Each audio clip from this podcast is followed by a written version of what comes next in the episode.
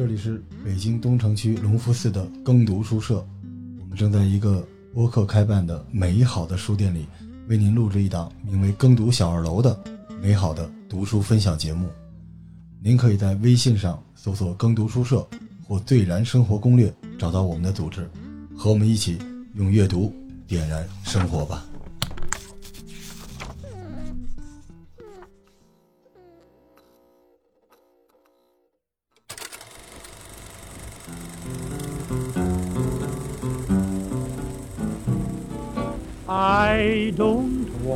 Set the world on fire. I just want to start. 聊聊我的乐队生涯。对呀，都被几个乐队开除过。哎，别别别，您别这样，您您您这么说话，我特高兴。其实今天的节目关于一本书啊，也关于一个时代——生儿摇滚。当我输入这个名字的时候，我的输入法的后缀是“生儿育女”。啊，摇滚还没出来呢，先育女。一代人终将老去，但总有人正年轻，也有人永远年轻。和有请永远年轻的啊，这段有点长啊，永远年轻的。中国摇滚圈的真正的圈内达人，前乐童音乐和乐空间的创始人，前北京青年周刊的主笔，滚石中文、Q 中文南方周末特约记者，安卡的经典摇滚指南中文版的出版总监，和音乐民谣联盟创始人周云鹏、野孩子、小何、万晓利、吴屯、刘东明的演出经济，李志、丁威、程璧、李霄云、周云鹏、万晓利、莫西子诗、火星电台曹芳的专辑企划，大内密探的音乐大主播，月下第二季的专业乐评，被海龟先生的李红旗描述为一个谦卑而疏离的贝斯手，在不同群体间随意往来，并被印为自己人。木马乐队的谢强说：“小韩是一个音乐里的旅行者，对沿途风光充满善意，并浪漫地深入到这些脉络和灵感中，让自己成为了这个音乐世界的一部分，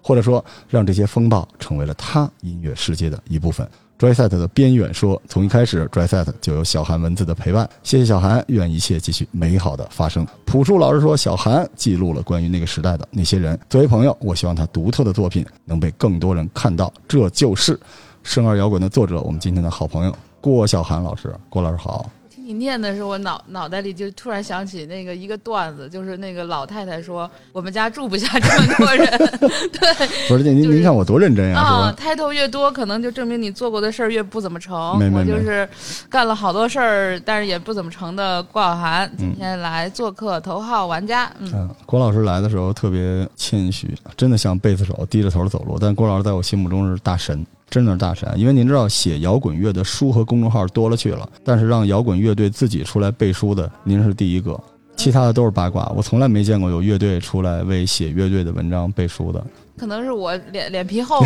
爱蹭吧啊！刚才这串名字念的时候有点烫嘴，我这口播还行啊。这念完了，对，念完这这期节目时间也差不多 到了。那大家就买书吧，发一个公众号，对，大家一定要买书，对，一定要买书。其实昨天我们直播的时候已经有听众要买了，是吗？我说别着急，说不定能买到郭老师签字的书呢，是吧？签签签，我每天书包里装好几根笔，签是好几根了，没事啊。郭老师好，郭老师，这个我们这书店还行哈。其实我老去对面吃饭，对面的餐厅是我朋友开的，嗯，就基本上其实老在那儿。有时候吃饭吃多了，会来耕读书社溜达一圈，翻翻书，然后就走。但我不知道这块还有一个小二楼可以录播客，尤其是走进来的时候看到好多手办，还有一些漫画的东西，就一看哇，这又是一个大神吧？应该没有没有，您别客气，我不是让您 Q 我们一个书店，我是跟您打招呼，感谢。因为我听说小韩老师住的离我们这儿挺近的，耕读书社或者说头号玩家的听众们就有福气了，因为我们经常这个地方有头号玩家的活动。听众经常没事就溜达过来偷窥我们，所以如果大家想看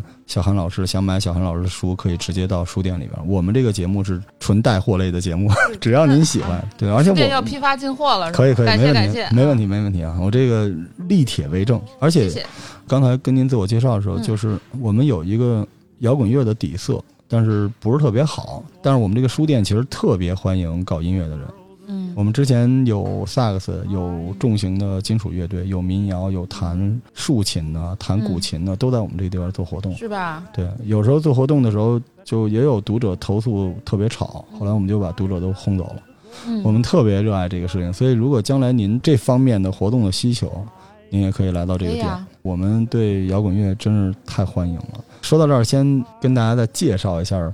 郭老师吧，是吧？郭老师自己不讲。念这么半天。刚才那都是官方 title 啊，您来点那个自己的，我就是自己，我可能就是专业，哎呀，也不专业，就是乐迷吧。我觉得就是一直在现场看现场的演出，听音乐，听这些独立音乐，然后写一些乐评，然后之前力图去做一些线上经济的这些互联网公司，反正也做过专门的演出的场地，但自己还是有瓶颈吧。就是一开始是一个写字儿的，所以绕了一大圈儿之后，就现在还是呃回来写字儿吧。所以就是在疫情期间。整理了很多素材，包括去做了很深入的一些采访啊等等这些东西，然后就在今年十月、九月底、十月初的时候出了两本书，一本是关于中国民谣的三十年的这个历史，说不上历史，我管它叫走唱路，叫做嗯沙沙生长。然后还有一本是其实是有一点 蹭热点，是关于两季月下上面我很喜欢的一些乐队，嗯叫做生儿摇滚。那这些乐队我是把就是我觉得有价值，我自己从审美方面很喜欢的一些乐队，按照中国摇滚乐发展的那个前后的这个时间表，就把它做了一个排列。从像新裤子这样老牌的乐队到最年轻的像九连真人，我大概挑了十三支乐队。嗯，然后我对外的说法是我给这十三支我喜欢的乐队每个人写了一份说明书，那这个就是呃《生儿摇滚》这本书，正好在十月份的时候这两本书就都出了，所以也非常。感谢，就是朋友们都帮忙或者关注，大家一起来推这些书吧。毕竟书还是一个，呃，小众的一个产品。然后像我这种在行业里做这么多年，就是因为别的事儿都没干成，所以还有时间写书吧。嗯太所以 real 了。也也也也非常感谢，呃，能够来来这里来来做做博客啊而且正好我们是书店，啊，是吧？对呀、太合适了哈啊天作之合。我们今天主要是讨论跟摇滚有关的东西，回头我们有时间再录一期民谣。可以，然后我呃民谣也可以，书店也可以聊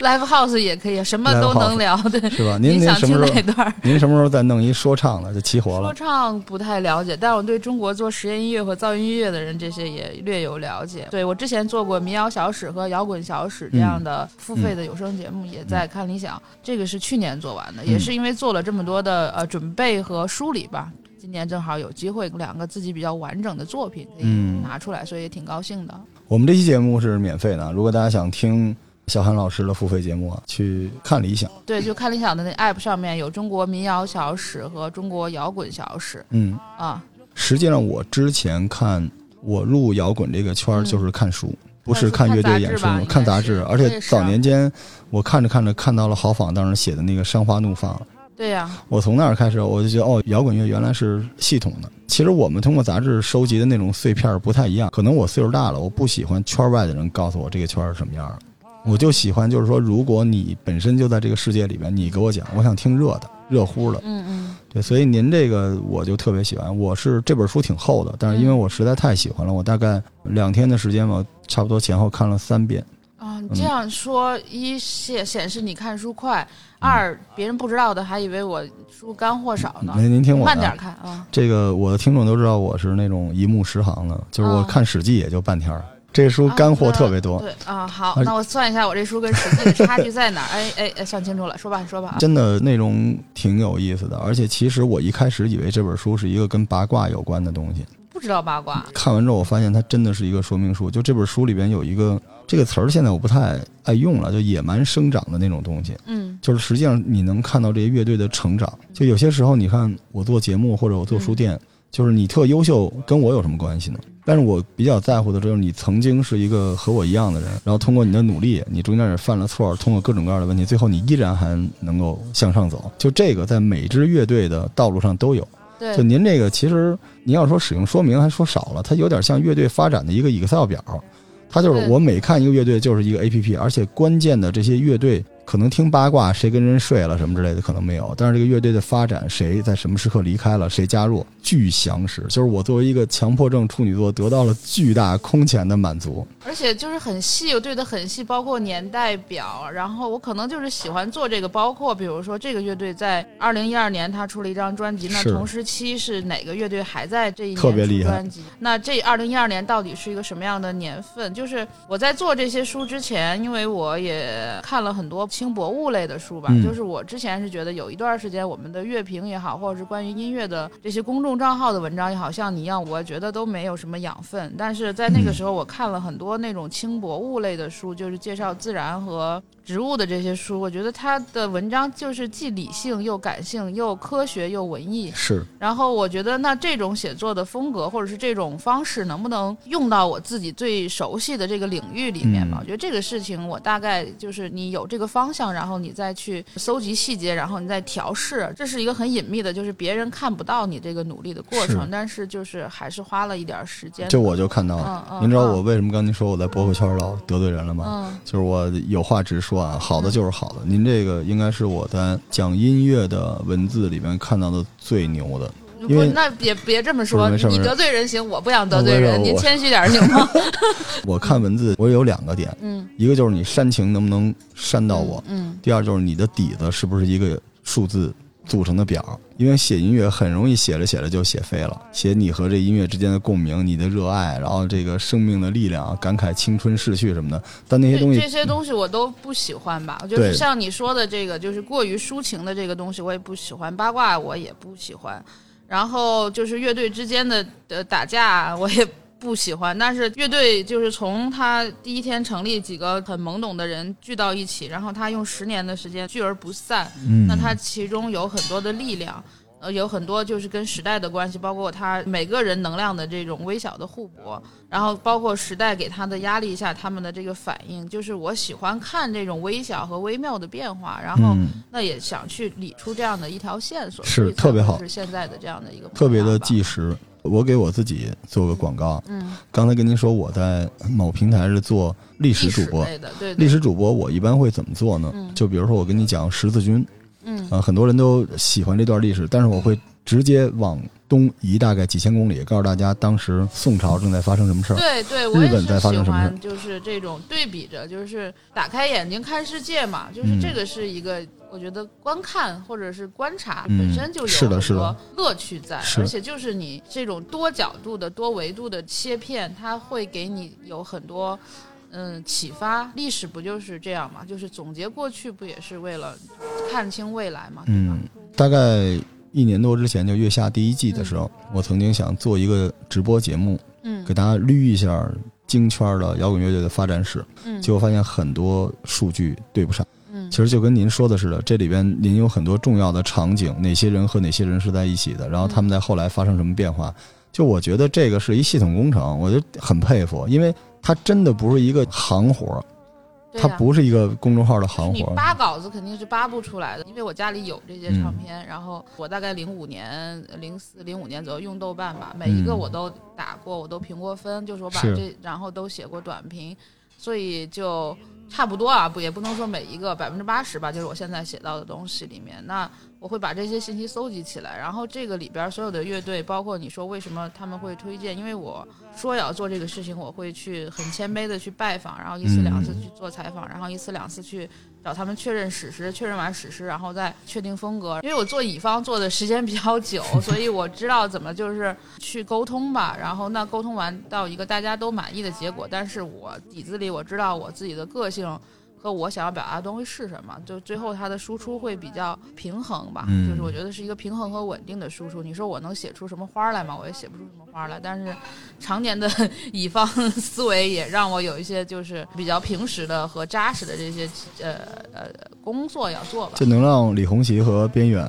给您背书，这也不是简单的乙方能做到的。对我来讲，最开始是《莎莎生长》那本书，嗯那本书写完，先说先找一些朋友做推荐，但是民谣的那些人，其实我们这些年他们也都搬大理什么的，嗯也都走散了，也没有什么互动。民谣就是云南的民谣，对，然后我就当时我心里特纠结，我就说给人发微信，让人说我写的这个书让他们再说好，而且这里边还记述了他们很多过去的事儿。可能我是这个视角看到的，他们可能不记得了，或者他们以他们的视角可能不是这样的，因为我不保证我的客观，我只保证我的看到。呃，就纠结了很久，就不敢做这个动作。后来我就专门去到我一个特别好的朋友家，他给我开了两瓶啤酒，切了半个西瓜，然后我坐在沙发上撸着他们家的猫，大概平缓了两个小时吧，然后开始给各个人发微信。然后发完之后，你会发现整个书的 PDF 版做好，他自己的章节给他标注出来，然后写一封那种像“亲爱的谁谁谁，见信好，嗯。我有一个什么事儿，然后就是想念你，你的小韩”，就是那种这就是很老式的这种东西嗯。过去，然后就就等着，就在家就是喝那两罐啤酒，吃西瓜，挖西瓜，慢慢等着等着等了大概两个小时，然后大家陆续的回说啊恭喜你，然后那我看看我会给你做，这个时间对我来说格外漫长，可能像对啊像十年一样漫长，嗯，但那个事情就是你内心很挣扎，都做完你就觉得很累，然后就你朋友就带你去赶紧去吃好的什么的，就是那个是很消耗元气的。但是等回来的时候，那些回复让你觉得很温暖，他们还是很鼓励你去做你自己的东西的。然后那个是有纠结的。然后摇滚的这个我根本想都没想，就是做完 PDF 一发，信都没有写那么长了，说快来帮我写一个推荐，然后。就是大家也很乐意去做这样的事情，就是在这么多年的过程当中，我可能一直是又近又远的，是一个陪伴和见证和成长吧。大家还是一个平等又松散的一个朋友的关系，嗯就是我老会说的，就特别文艺，然后会被文艺青年翻白眼。就是我觉得我们就像星星一样，就是在银河里嗯彼此照耀，但是其实离离得很远的。但是你发光的话，对方一定会看到我。特别喜欢您说的这个，因为我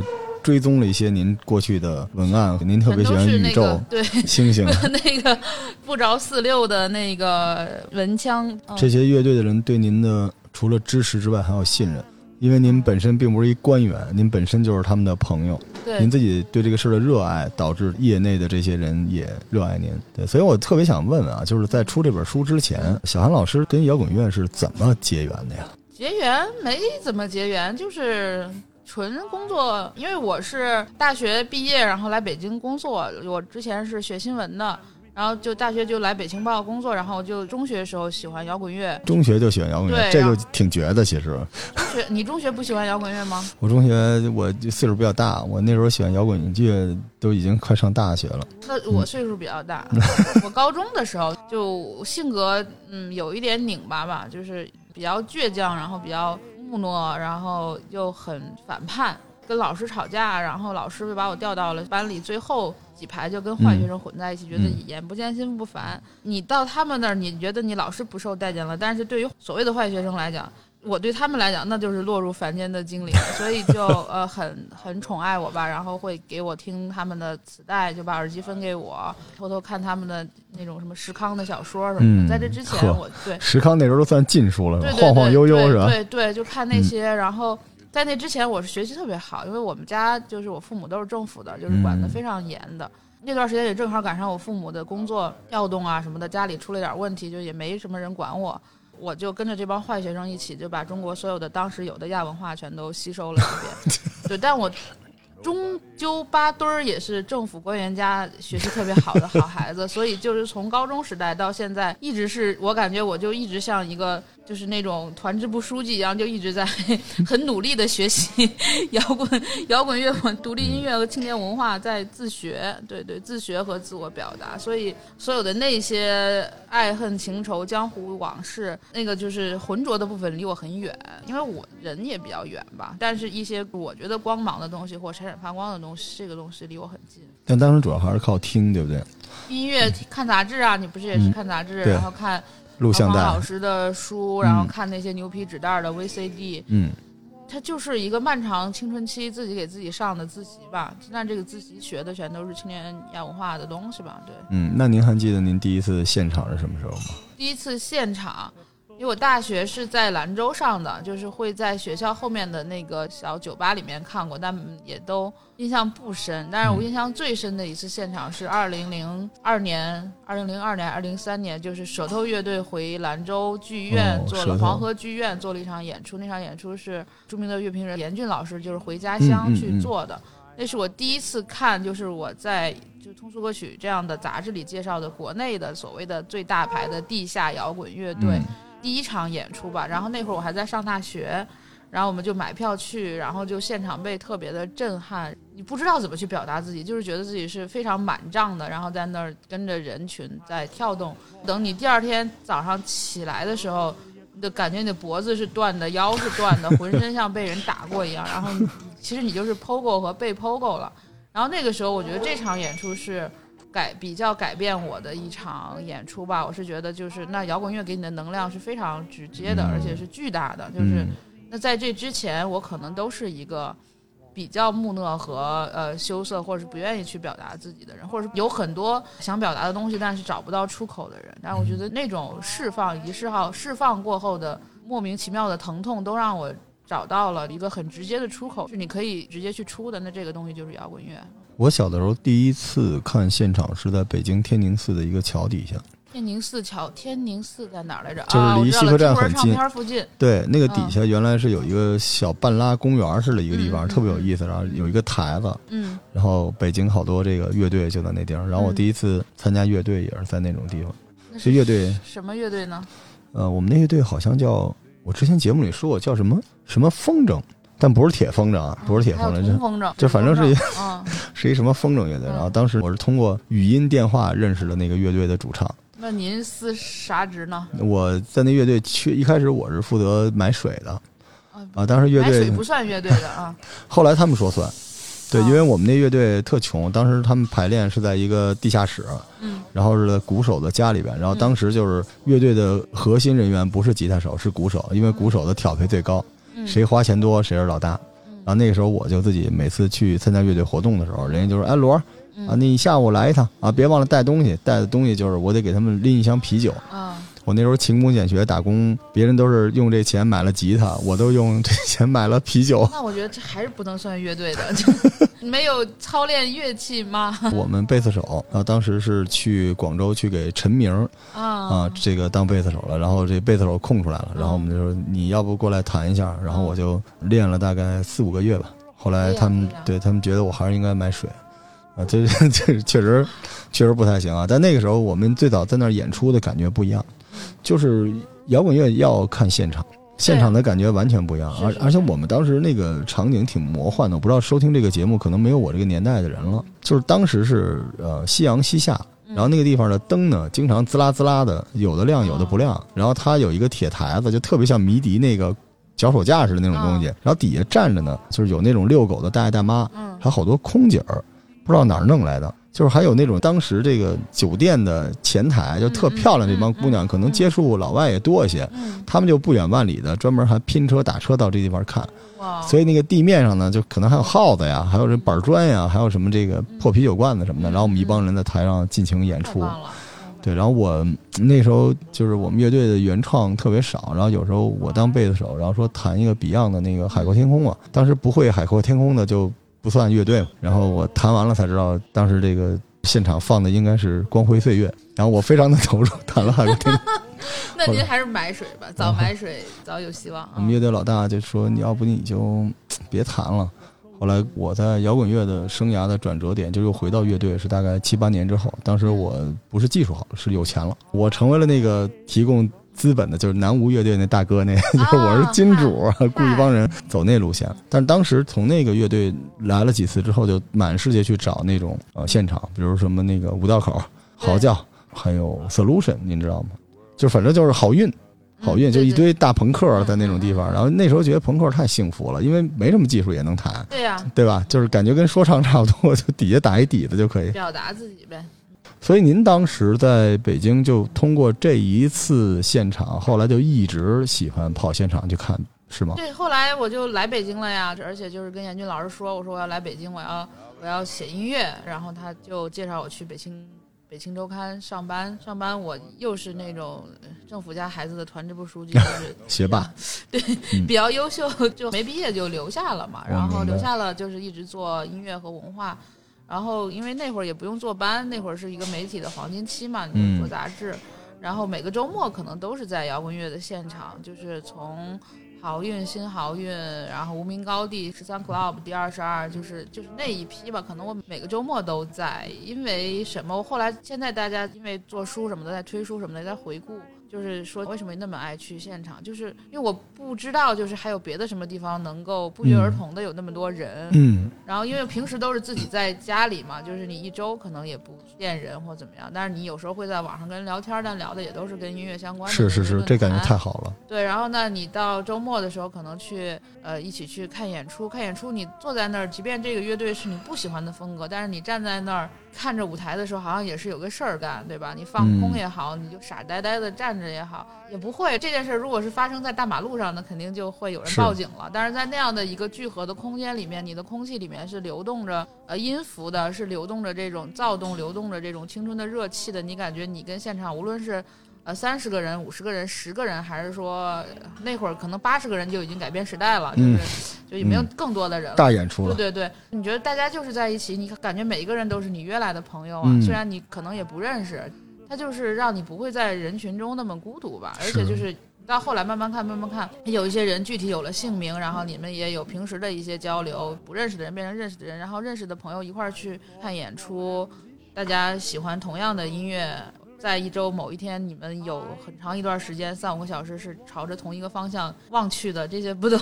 挺好的吗？现在回想起来，它就是摆脱孤独的一种我能想到的方式吧。对，而且有的时候站在那儿发呆，什么也不干，嗯然，后旁边站的就是傅涵，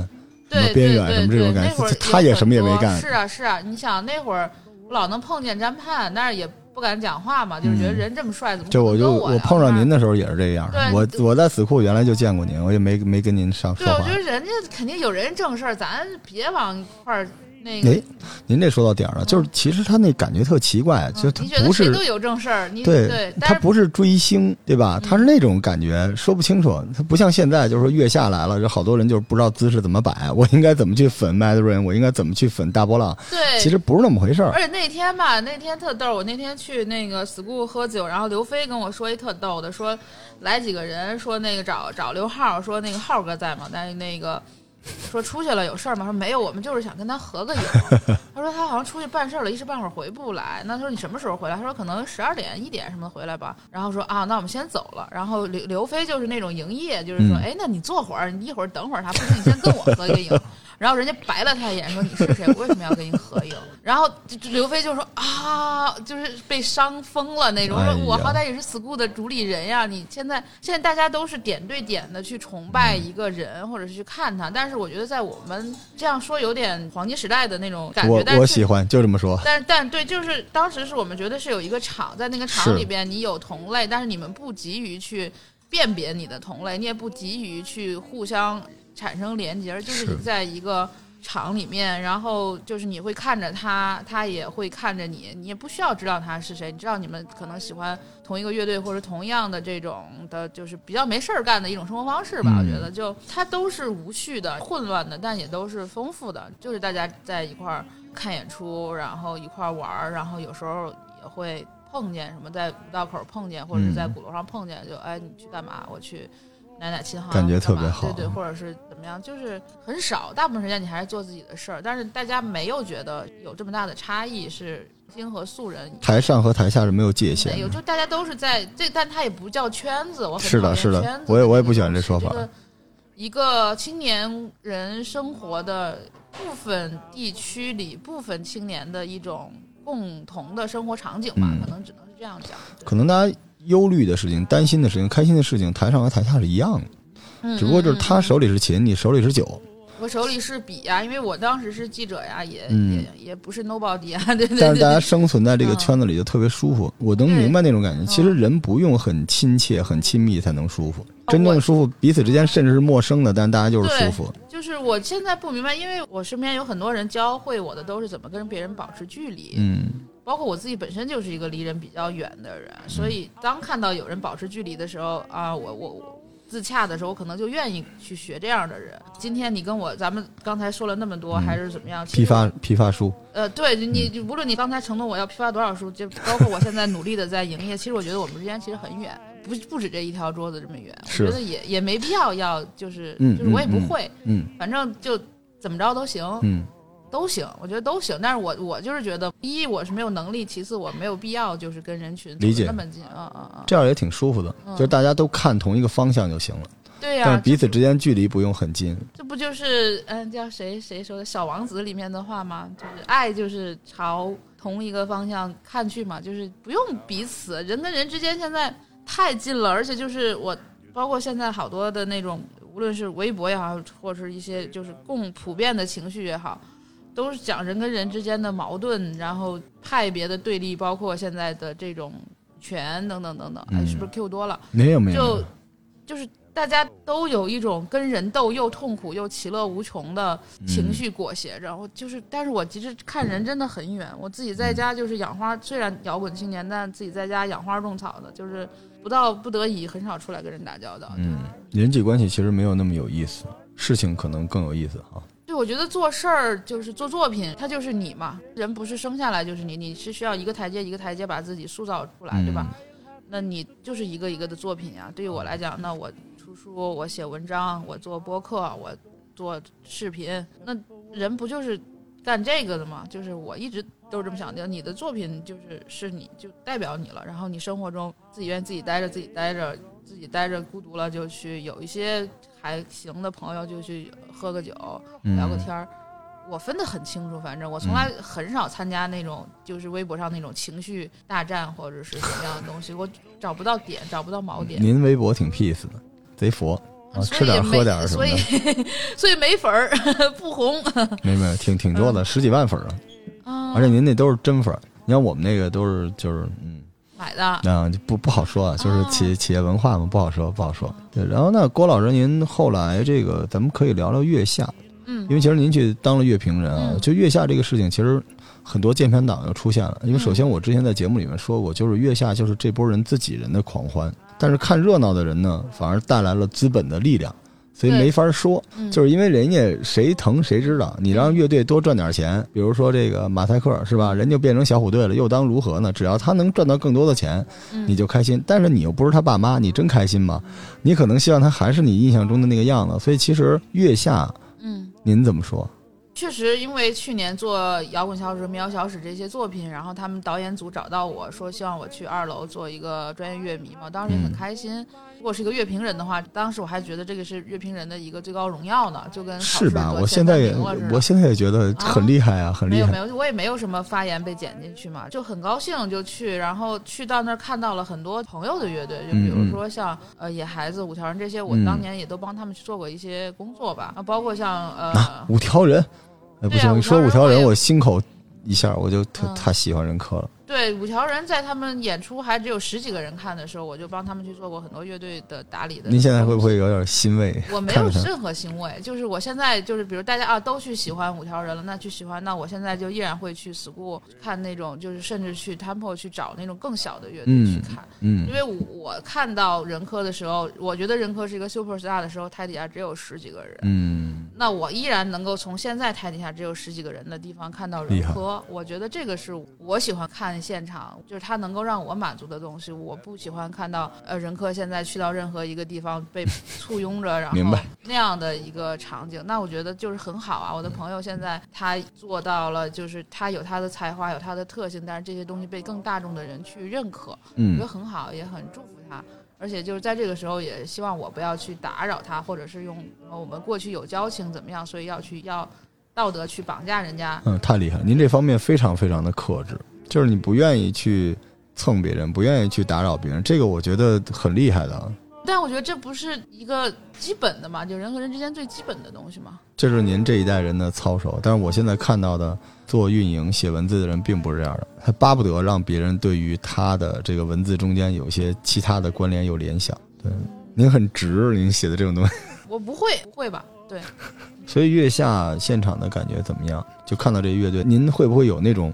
穿越的感觉？就是看到他们曾经在会有对，但他们毕竟是在一个，就先不说这是一个比赛，首先它嗯是一个更好的灯光音响，对吧？硬件儿这些都特别好的一个舞台，那他在这个舞台上，他去表达这个作品，就包括像就是纯说音乐来讲，比如说做主之词的时候，就是野孩子他后面用了那个嗯幕布什么的，他那个呈现的那个感觉，这个东西我们在二零一一年的时候，我们在马炫瓦舍也试图做过，因为没有钱以及不会做，呈现的是非常简陋的。嗯但是在那个舞台上，你发现啊，原来这个东西如果是给足够的钱以及专业的人来做，它真的很好看，就证明你当时的那个意识是对的，但是你没有能力去实现它。包括就是野孩子一五年在工体的那场演出，我也觉得很好，就是我没有能力让他们表现的这么好，所以我对所有和他他们一起做过很多事儿，到我没有再和他们做事儿，我觉得他们就上了一个更高的台阶，这个都很好，就内心都会觉得啊，这都是很幸福的时刻。然后这种幸福的时刻，我觉得在月下上是有的，野孩子让我觉得啊很幸福。然后五条人，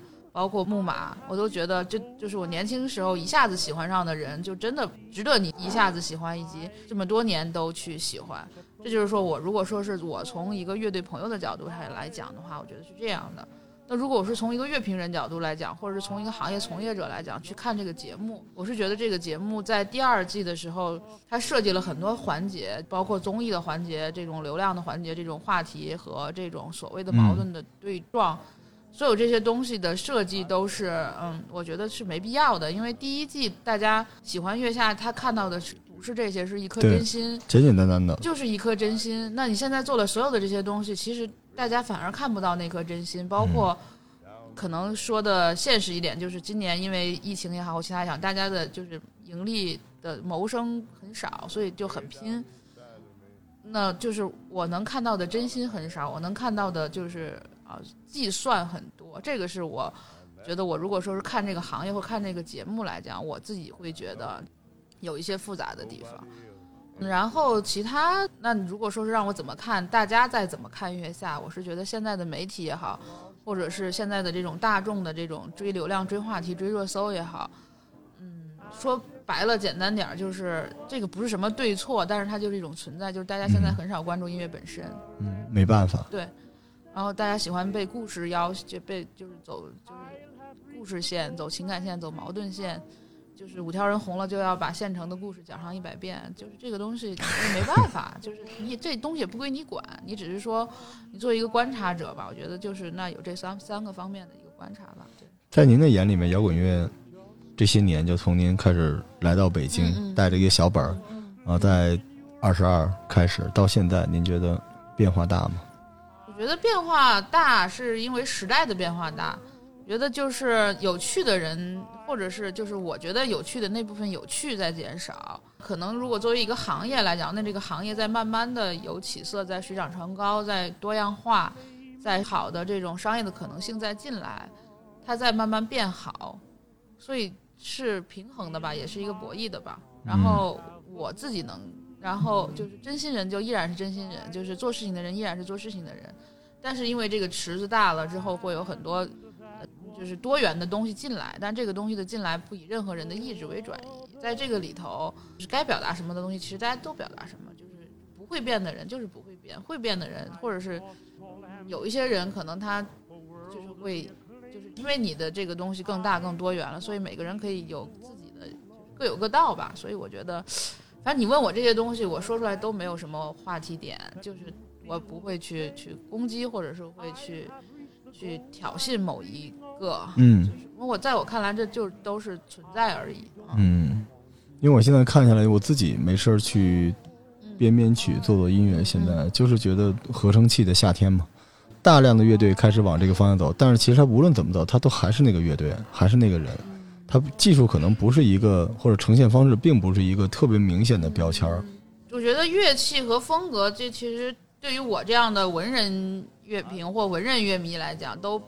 重要。就是当然也有很多很专业的乐评老师和就是行业从业者会觉得从音乐呃风格，包括呃他的那个乐器选择、组乐队的形式，包括他的 studio 的方式，嗯都会造成现在的音乐呈现的跟以前的东西呃不一样。但在我看来，比如说，我觉得马赛克就很摇滚乐，它不是嗯。大舞曲，但大波浪可能在我看来就是大舞曲，就是它有一个这个度是很模糊的，而且是很主观的度，就是我我觉得什么样的东西是摇滚乐，可能我喜欢的东西是有有温度的，有有那种劲儿在的东西，那我说不出来，我可能嗯。也不太精确的能够描描述出那个东西是什么。呃，用这个书可能也就是在描述这个东西吧，我一句话描述不清楚。这个东西我觉得在的就一直在，不在的它也装不出来。是是，所以其实我在看书的时候，我一直用这个书里边的一些东西，就是脑子里在回闪，嗯在现场看到的乐队和在月下舞台上看到的乐队，嗯，就我觉得他们之间会产生一个特别奇妙的那个化学效果。会会会，对，我觉得那个那个时刻还挺有意思的，而且我就是因为看这个书，我又重新又开始听月下里边的一些东西，因为我之前会比较在乎技术环节，但我不是说我是键盘党，我没有任何的资格去评价某个乐队是什么风格，我觉得这挺无聊的，我也不愿意，我可能是那种感受型的听众。嗯，是我其实很感性啊。对，就是你是什么类型的去分类这种东西，反正至少不是我的标准。所以，但是我还是会被引导。所以，当我看到月下的时候，然后我有的时候因为我老婆坐在旁边嘛，她也去评价一下，但我就第一反应就是你你不知道这乐队是什么。但后来她跟我说，你给我说说这为什么是这样的，我也说不出来。只是我老觉得这东西跟我，就是它是一个切面摇滚乐有很多面就其实范儿也是另外一个面儿啊。一会儿我们下半集要讲讲木马什么之类的，范儿也很重要。态度和生活方式吧，其实就是它都是一体的，它不是仅仅是说你在台上吉他弹多好，或者你长多帅，或者你穿多好看。我们当年喜欢的那些欧美的乐队，可能选的都是最丑的乐队喜欢，这个不是这个东西的。是，所以我觉得，如果大家热爱摇滚乐啊，甚至呃再晋级一些，就是我们可以多一个角度，你可以嗯多看书，通过书里边有可能会帮助你对于这个乐队或者你喜欢它的方式有一个新的切入点，也也未必，我觉得这都是缘分吧。你觉得 每天去 school 喝酒的人也是缘分，也是缘分对呀、分，你喝到四点回家，然后下午三点起床，他什么时候看会儿书呢？也是哈。就也没必要。就是这个东西，只是说有阅读习惯的人，或者是有就是追根儿刨底看说明书习惯的人去看就就可以了。就是有很多，因为摇滚乐它不是用文本堆积起来是的，它是一个。身体的本能吧，或者是一个荷尔蒙的东西，就是你什么说明书都不看，就是洗衣机你不看说明书你也会用，摇滚乐你不看说明书你也会听，所以它不是那种所谓的入门或者是怎么样。我是一个喜欢写说明书的人，所以我写的东西是给喜欢看说明书的人看的。就是你买了一个游戏机也好，或者是买了一个新小科技的小电器也好，你喜欢翻那个说明书的人，那你翻这个你是会觉得有意思的，就是它有一种文本的逻辑、理性以及节奏在。那这个东西跟摇滚乐本身在舞台上那个炸裂的表现没有什么必然的联系。你不用说我要先看这个书再看音乐，就是不用。对，但是你如果想听完音乐想再看看这个音乐到底是怎么回事儿，那你可以翻翻这本书。我就是极致的需要说明书的人，不会，你家里这么多东西，你怎么可能需要说明书？你看不过来呀，根本就。因为坦率说，就是如果不是月下，好多摇滚乐或者我跟摇滚乐有关的瞬间我都忘了，我岁我数大了，也我也忘了，我就忘掉了。我需要有人提醒我这东西是什么，他们曾经是什么样。而且其实我我是属于那种极其的克这种养成型剧本的人，嗯就我特别需要知道很多人在他很难的时刻，那些时刻是什么，他为什么是这样的。因此我我需要听东西，我听的不是那个点儿，我听的是那个味儿，我需要那个味儿。嗯，小韩老师特别 real，就这东西它不是一个打开方式，但它可能是个醋或者是个酱油什么之类的东西。就是像我们这种希望能够在音乐里面找到酱香味儿，而且它早就超越了音乐的本身，所以我就需要这个东西。嗯，谢谢你的需要。行吧，那我们 ambition 上半节儿 for 先到这儿 worldly acclaim. I just want to be the one you love. And with your admission that you feel the same, I'll have reached the goal I'm dreaming.